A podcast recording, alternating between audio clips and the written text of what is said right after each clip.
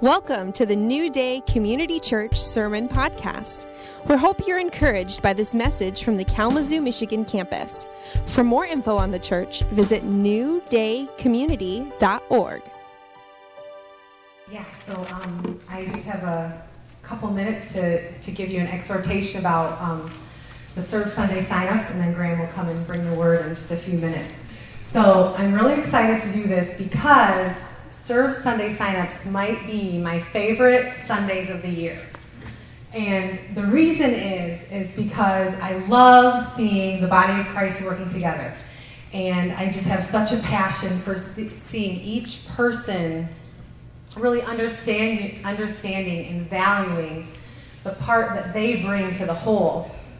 And um, so God had this awesome idea of how it would work, of how serving in the church would work. In Romans 12, he compares it to our body. He says, You each have a body with many members, meaning you've got arms, legs, fingers, toes, a brain, a heart, eyes, mouth.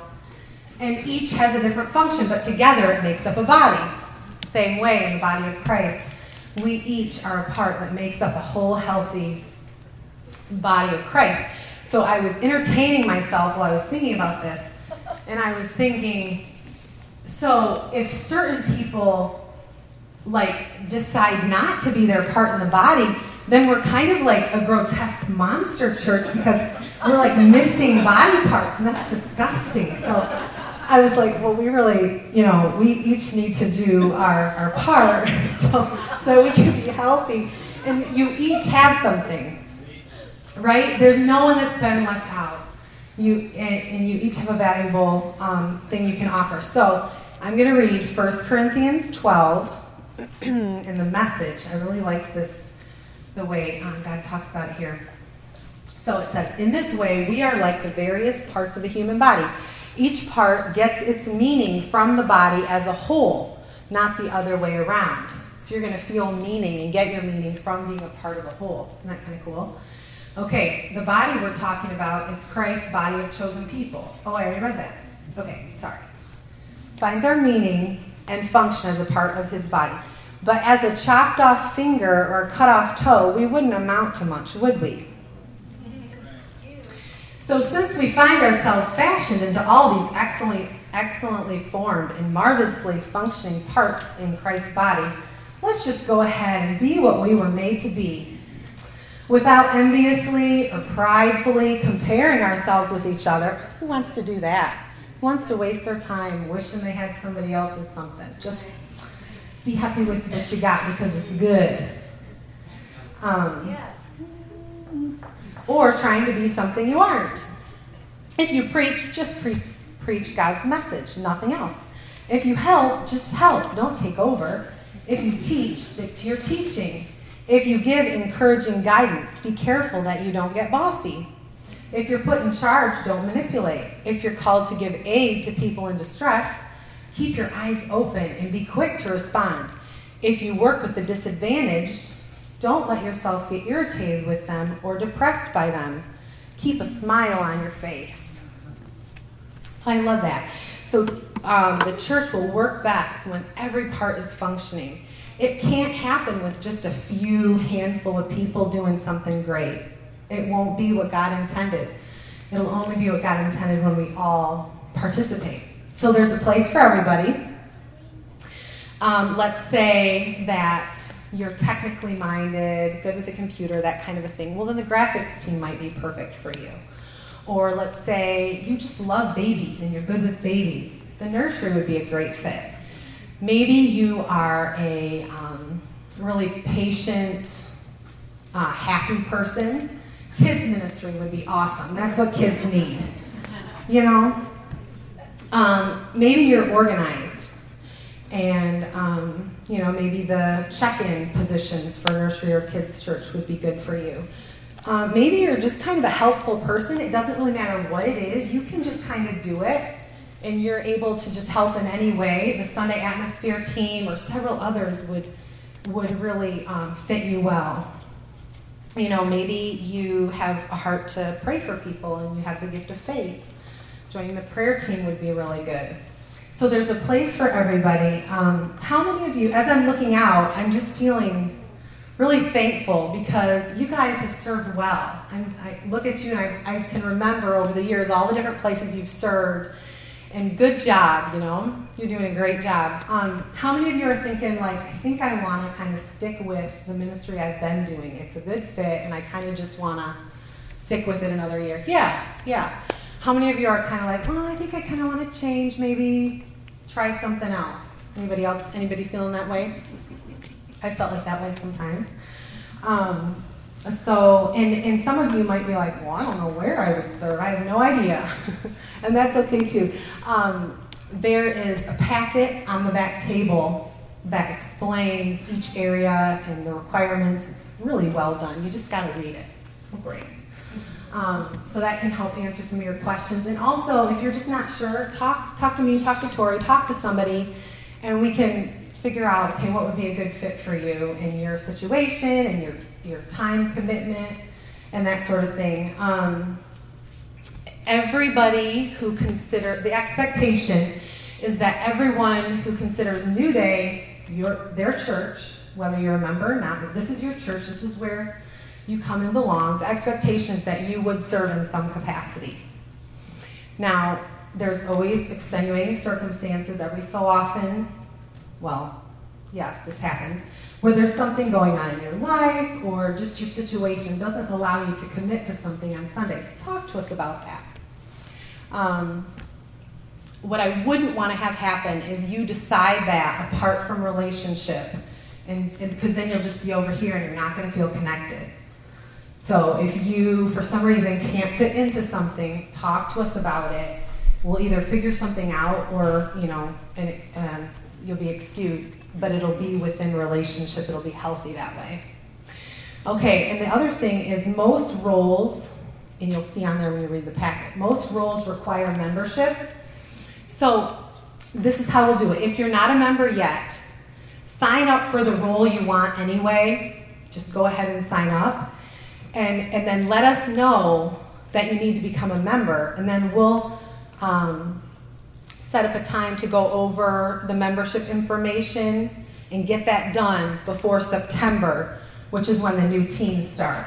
So, so don't let that hold you back. Just go ahead and sign where you want to sign, and then let us know about that. So, does that sound good?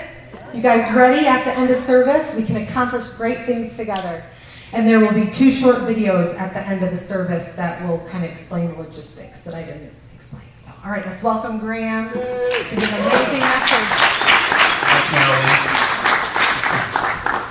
And uh, this morning's message is from 1 Peter chapter 4, and actually ties in very well with uh, what Marilee was just sharing with us. So, good morning, everyone. My name is Graham, and it's uh, great to be here to share the word with you.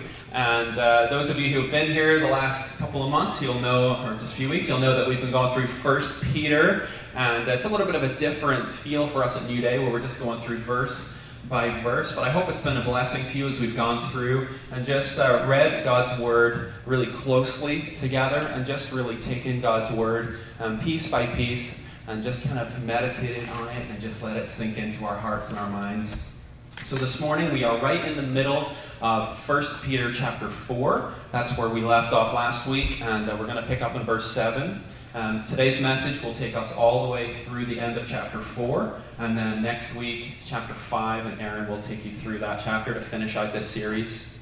Um, one of the things about 1 Peter that makes it interesting is that it wasn't written to one particular church congregation or one particular person. It was written to Christians who were spread out over this wide area. And so Peter writes this message to really encourage these believers that are spread out all over this region. And one of the words he uses very, very early um, in 1 Peter in chapter 1 is he calls them exiles. He calls them exiles, and that word is important because an exile is somebody who's kind of pushed out from where they were comfortable. They've left home, and they're kind of on the margins of society. They're kind of on the edge of society. And I want you to keep that um, idea in mind because it's going to come back a little bit later this morning as an idea that's really important. That these are people who are not um, at the heart of society, they're kind of pushed towards the edge. They're not where maybe the main flow of society is going. They're not making all these big decisions that influence society as a whole. They're kind of on the edges. So these are the types of people that Peter is writing to, and that will come into play a little bit later on um, as we're in the second section for this morning. So let me just explain where we're going this morning. 1 Peter chapter 4, verses uh, 7 to 11 is going to be part 1 for this morning. And then once we wrap up that part, we're going to go into verses 12 to 19. And 12 to 19 will wrap up the, uh, the chapter. We're going to treat them as two pretty separate um, se- sections this morning because when you read through, it's clear there's a pretty big break between chapter uh, 4, verse 11, and then verse 12. So that's how we're going to treat them. We're going to follow the flow of the passage this morning. All right, so let's jump in. So we've been going through verse by verse, and where we pick up after verse 6 is Peter has just been talking about you know, these Christians, these exiles that are kind of in, spread out all over the place, they're kind of at the edges of society. Peter has just talked to them in verses 1 through 6, and he said, You should relate to people outside of the church in a certain way. Right? You used to live this really sinful life, you used to do all sorts of sinful things, you used to be one of those people. But you became a Christian and you separated yourself from that lifestyle. And now, because you are living your lifestyle in a very different way, those people that used to associate with you, they're turning around and they're heaping abuse on you. They're causing you pain and suffering. They are mocking you because of your, your Christian life. And Peter gives them some guidelines in verses 1 to 6 about how to deal with that. Well, now the emphasis has changed in verses 7 to 11. Peter is no longer talking about how Christians should relate with people outside of the church. Verses 7 to 11 is like family time. This is family chat. All right? This is for us, right? Christians together. Not talking about how we relate to people outside of the four walls of the church. This is how we relate to each other inside the church. So, you ready? This is how to relate to each other inside the church. And uh, he gives us some really practical pointers. He gives us some really good ideas for how to think about living together in community. And so we're going to go through that. So let's read these first few verses together. Here we go.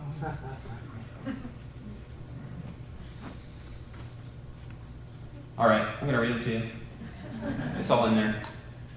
So, verse 7. Here we go, just like that. So you threaten it, and then it comes to the thing. So I'm not going to use you then. All right. So the end of all things is near. Therefore, be alert and of sober mind, so that you may pray. Above all, love each other deeply, because love covers over a multitude of sins. Offer hospitality to one another without grumbling.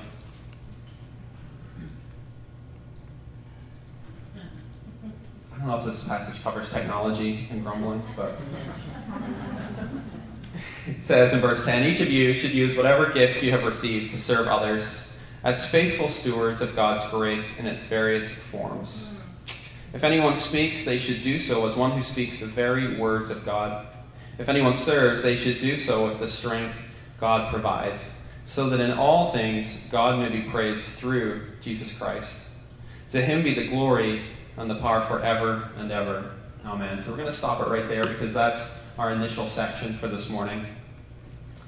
So, one of the things that you'll see very quickly is that uh, Peter is just addressing the Christians who are in the church. He's not, again, as I said, he's not talking about how we relate to people who are outside of the church. The first thing that Peter says is that there's a certain uh, mindset that we're supposed to have. He says, The end of all things is near. The end of all things is near. And because of that, we should be alert and of sober mind so that we may pray. So, what does that mean? Have you ever been in a season of life and you just kind of know that it's coming to a close? You have that sense that that season of life is coming to a close. And it could be, you know, a work situation like a job that's coming to an end, or some kind of change that's coming up related to your career, or maybe it's family situation where you just know that there's a change coming, that the end is near. Or maybe it's a health issue or a diagnosis where you say, Boy, life as I have lived it up to this point is different. From now on, things are going to be different. And the end of one season is near. I think often for many of us, in those seasons, we instinctively adopt a different mindset, where suddenly our mind begins to prioritize things a little differently. Where we begin to think a little more clearly, where our minds are a little more alert and focused and sober. There's a mindset from that point then that leads us into prayer. Oftentimes where we pray perhaps a little more faithfully, we pray a little more precisely. We say, God, show me your will. What is happening in this situation? And so, what Peter is saying here is really for the whole church, this is the type of mindset we should have. You know, we live in this time where the, you know, and, and these Christians that Peter's writing to lived in a time where they could see that Jesus had, had ministered on earth, he had been crucified, he had been buried, and the third day he rose again, he appeared to many, and then he ascended into heaven and promised to return to bring reconciliation of all things. And we live in this end time of waiting for this great restoration and reconciliation to happen. And these Christians that Peter's writing to lived in that same time. They lived in this same time of history where we wait for this great restoration of all things. And Peter says there's a certain way to live in this time where we have clarity of mind and focus that spurs us on to prayer. So that's how Peter sets up this whole section of how we should live together. Then in verse 8, he says, above all, love each other deeply. Love each other deeply because love covers a multitude of sins. Love covers a multitude of sins. Have you ever thought about the fact that your individual sin doesn't just end with you, it affects community? Right? When we come in and gather together as a church, it's you know, that community is affected by our sin. I think what Peter is saying here is that there are ways that communities are shaped. And it would be very easy for our community to be shaped by sin. It would be very easy for our community to let sin have the last word. Okay, so what does that mean? Well, Peter, I think, is saying here that there's a way for the community, a way for the church to exist, for us as Christians to relate to each other, where sin doesn't have the last word, but instead love has the last word. So, this word for, for cover in the original language, it doesn't mean that sin goes unaccounted for. It doesn't mean that we just kind of cover over that sin and pretend it didn't happen. No, there, there is a reckoning for that sin that has to happen. Where individually you need to confess your sin and seek forgiveness and look to the grace of the Lord Jesus Christ. But then we come into community, and what happens if somebody commits a sin and they come into the church worship service, they come into our community, and uh, they have sought forgiveness. Perhaps if they've sinned against another person, they've sought forgiveness from that other person. They come into the church community, and every time they run into somebody, they're reminded of that sin. Where people say, Oh, remember so and so? And do you remember what they did? Have you ever been part of a group like that where it's like somebody has done something, they've sinned, and they've done everything they can to make it right, but they can't escape that what they did because people remind them all the time. Where people say, "Oh yeah, that person, you remember what they did? That was so bad." You know, where they just cannot escape the effects of their sin. Where sin is just seen to have the upper hand, where people are reminded of their shortcomings all the time. And I think what Peter's saying here is no, there's a different way for a community of Christians to live together. When, when each one of us walks in the door, that we are loved and accepted, where we're not defined by our sin. If there's one place on this earth, one community that we're part of, where we should be shaped by love and by grace and forgiveness, it should be right here right? There's other places in the world we go where people will hold things against us, where people will remind us of our shortcomings, but it shouldn't be church, right? right. This should be a place where there's love, where there's acceptance, where there's life, where you walk in the door and you feel accepted. And that's what Peter is getting at here. Where sin doesn't have the last word, but instead love has the last word. In verse 9, he says, offer hospitality to one another without grumbling. Now, when Peter wrote this message, there was itinerant preachers, and they would go from city to city and village to village, and they would teach and they would preach in the churches. And uh, they would need a place to stay. So uh, they might show up and um, knock on your door unexpectedly. Hey, I need somewhere to stay. I'm preaching at your church. Uh, that's the worst, right? Unexpected company. Oh boy. Ugh. Okay, so you put them up. Uh, how long are you staying for? Mm, I'm not sure. We'll see how long the Holy Spirit revival lasts. Oh, that is worse. You're going to be in my house for how long? Uh, the other thing is, many of these people that Paul, uh, Peter's writing to are not wealthy, so somebody staying at their house is a real inconvenience, right? They want to give honor to that person. There may only be one bed in the, in the house. Okay, yep, you can have it. There may be a very limited supply of food in the house. Go ahead, please eat all my food. Peter says, do that without grumbling. Whew, okay, verse 10. Each of you should use whatever gift you have received to serve others as faithful stewards of God's grace in its various forms. So, we see this very practically where uh, Peter's saying, each of you have a gift. You should use that gift to serve others. And when you do, it's an act of stewardship towards God. So I think that's pretty clear this morning. And obviously, with our serve sign up, that ties in really well and really directly this morning. Uh, one of the things that uh, Peter says in verse 11 is that he, he calls out a couple of different ways in particular that we can um, serve in the church. He says, If anyone speaks, they should do so as one who speaks the very words of God. So the word for speaks here, Peter's not saying every time you open your mouth, you are divinely speaking the words of God, right? If you're back there having coffee and donuts, it's not like every word you say is inspired and will change someone's life, you know? He's not saying that the, hey, how's it going? How's your week? Okay, he's not saying that that is the word of God, right? What he's saying is there are certain types of speaking that communicate the love of God, the knowledge of God, the character of God that do carry an extra weight to encourage and build up the church. So we're pretty familiar with this through prophetic ministry, through words of encouragement, through speaking into each other's lives. And Peter is saying that is a really specific and, and concrete way to demonstrate the love of God to other people, to speak life intentionally into the lives of other believers. And so there's an encouragement this morning to continue to do that, to speak life into each other, because that builds community and it builds trust, right? If you come in and you're aware of your sinfulness and you're accepted into a community where love covers a multitude of sins and you are accepted for who you are, and then somebody speaks life and speaks a word of knowledge into your heart, wow, that's incredible, right? It affirms your belief, wow, God really knows my life. He knows me. But it also draws you into community, right? Draws you into community. That's what Peter is getting at. And finally, he says, if anyone serves, they should do so with the strength that God provides. You're thinking, like, oh, serve Sunday, not sure if I can do that. Peter's saying there's a strength that is yours. There's a strength that you can access when you serve. You're not going to get it any other way, right? You got to serve and then get into that strength that God provides.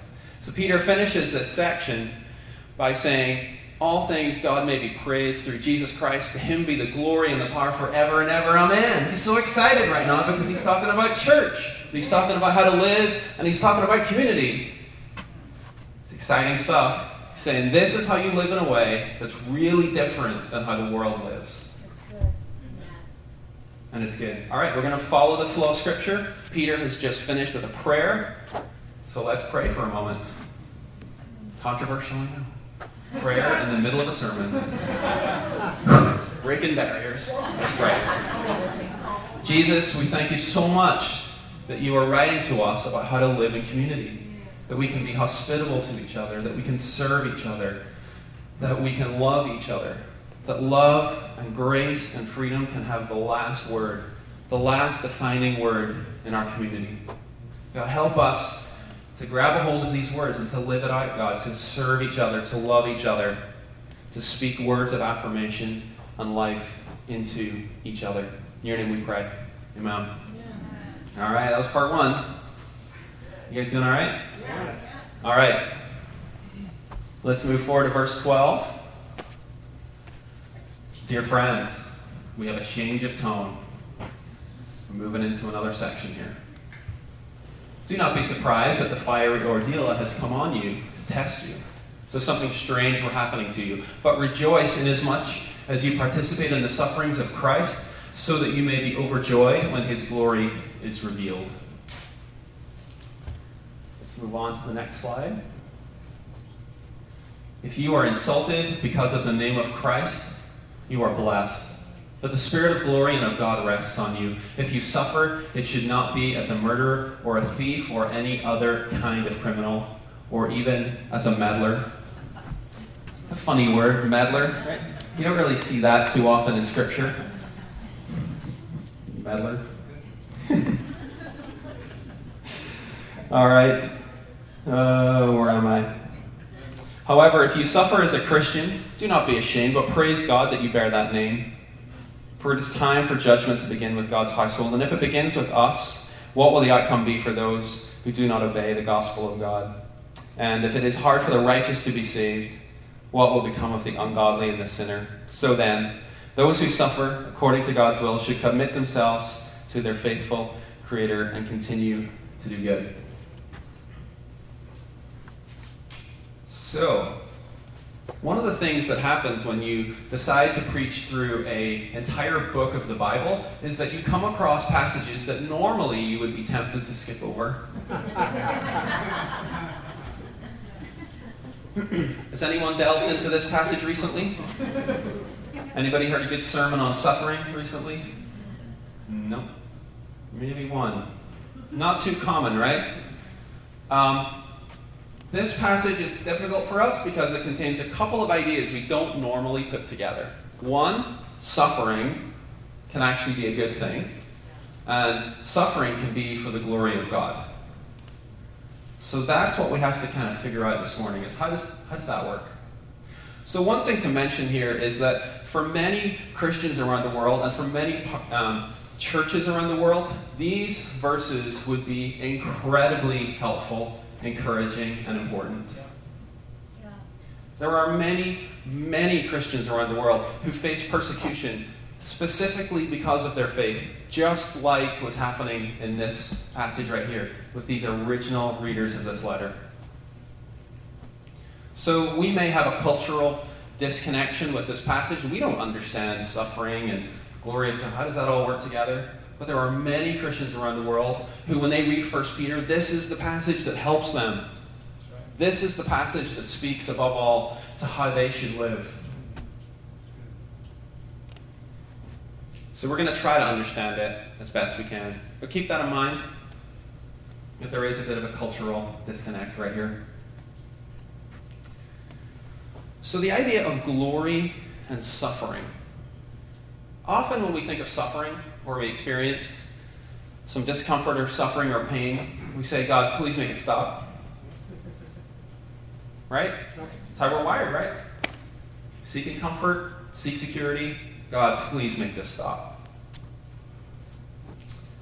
But we don't really see that with, uh, with Peter's verses here. Um, instead, he says, look to it as a way to give God glory. So there is a complete reorienting of our lives because of these verses, where we don't put ourselves first, we put some higher good first. So, in our culture that's all about the individual and all about um, selfishness, there's still a couple of different areas I thought about where we connect suffering and glory. So, one is in athletic achievement. So, if you listen to sports uh, radio hosts, they want to know how much athletes suffer right? When they interview them, hey, what time do you get into the gym in the morning? Oh, 5 a.m.? Oh, yeah, that sounds great. You know, there's no time that's too early for sports journalists to hear, right? If you said to them, I get in at 3 o'clock every morning, do a couple of hours of lifting, and then I join the rest of my teammates, and then we practice, and then we travel, and then we play a game that night, and then even if we finish at midnight, I'm up at 3 the next morning. Wow. LeBron James, you're the best basketball player in the world. How do you do it? Oh, I just, I just show up. You just show up? We don't want to hear that. We want to hear that you have to get up early every morning and that you have to suffer to become that good. Hmm. Right? We don't want to hear that you're just that good.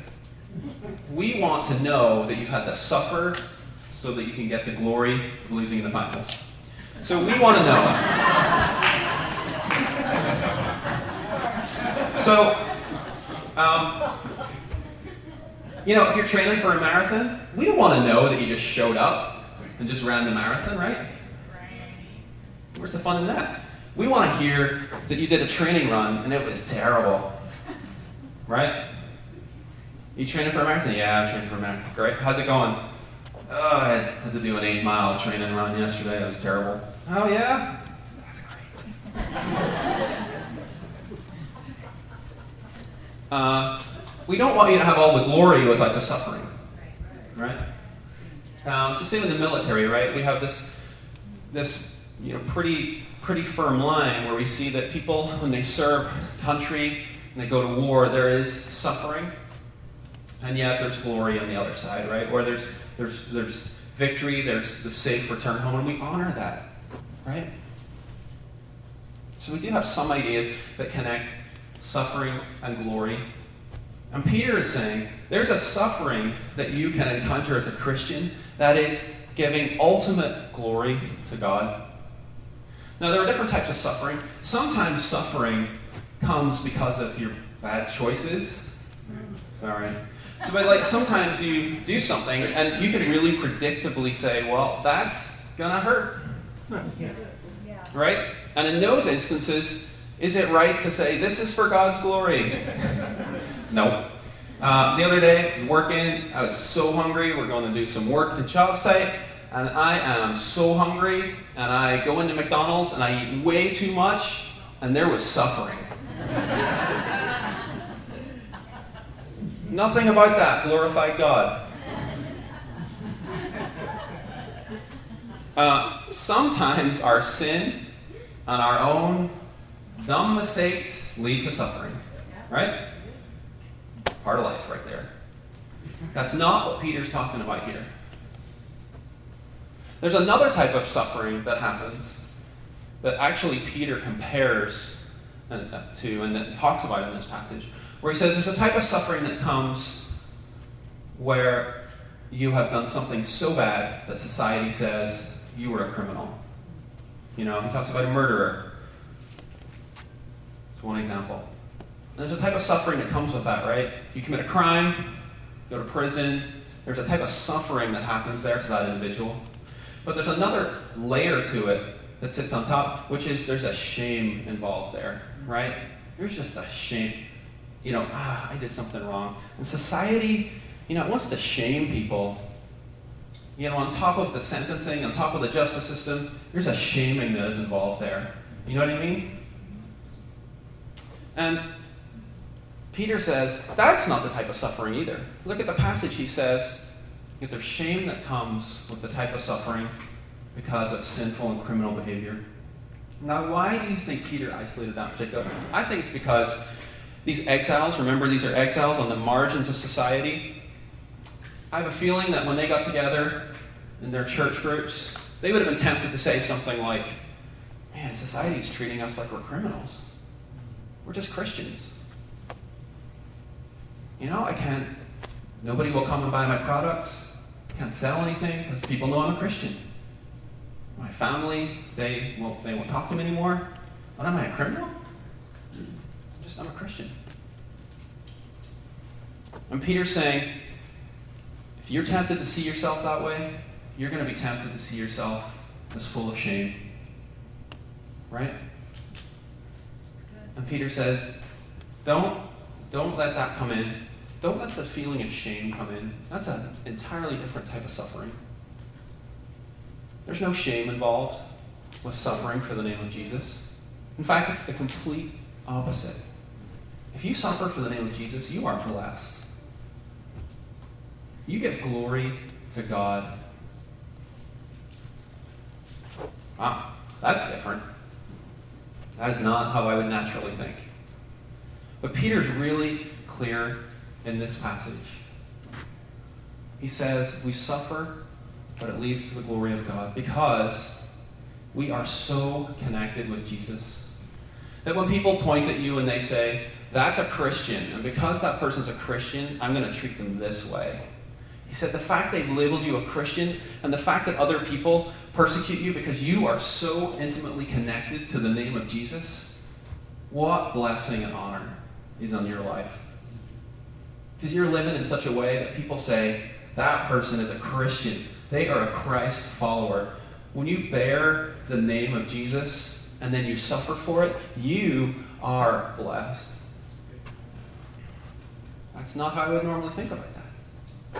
This is where we let the Word of God soak into our hearts and mind and reconfigure, kind of retool a little bit in there. He also says in verse 14 that there is a measure of grace that is poured out. You have the Holy Spirit to come in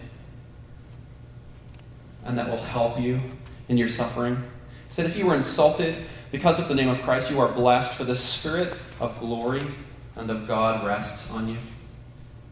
The Spirit of glory and of God rests on you. If you've read accounts of or stories of people who have suffered because of their faith, who've been persecuted, time and again they will say, There was some connection to Jesus in the midst of my suffering that I had never experienced before in my life. As I sat in that prison cell, and as I was tortured, there was a presence of Jesus right there with me, and I can't explain it, but it was real. And I think there's something to that that Peter's getting at in these verses. Spirit of glory and of God rests on you. In uh, chapter 3 of 1 Peter, he reminds them in verse 17, it is better, if it is God's will, to suffer for doing good than for doing evil. Verse 18, for Christ also suffered once for sins, the righteous for the unrighteous, to bring you to God. He was put to death in the body, but made alive in the spirit. So Jesus knows what it's like to suffer. Jesus knows what it's like, and he brings us comfort in the midst of our suffering, when we will bear his name and the suffering that goes along with it. So there we have it. 1 Peter chapter 4, written to some exiles spread out in society, enduring great suffering and trial. He says, Endure it all for the glory of God. So let's pray together as we finish out this morning. Father God, we thank you so much for you are the great King. You have given us comfort in times of sorrow. You lead us when we are in times of suffering. God, this morning we pray for our brothers and sisters in the faith who are spread out all across the world. And we don't think about them often God, but when we read passages like this, our hearts are stirred because we remember that there are many people in the world who bear your name and suffer as a direct result. God, we ask that you would give them comfort. We ask that you would give them strength. We ask that the Spirit of God would be poured out, that the Spirit would rest upon them. God, we pray for individual Christians, we pray for families, we pray for church communities, that you would give them strength. Father God, would you cause them to be faithful, to look to you, and above all, to glorify your name in the midst of their suffering. God, we pray that you would help us God, help us to take a hold of this word this morning, to know how to apply it to our lives, God. In those times where we are singled out for our faith, where people look at us a certain way because we're Christian, God, give us the words to say, give us the strength to live in a way that honors and glorifies you. We thank you, God, that you are a loving God, that you give us strength and that you equip us to live for you that your presence would rest with us.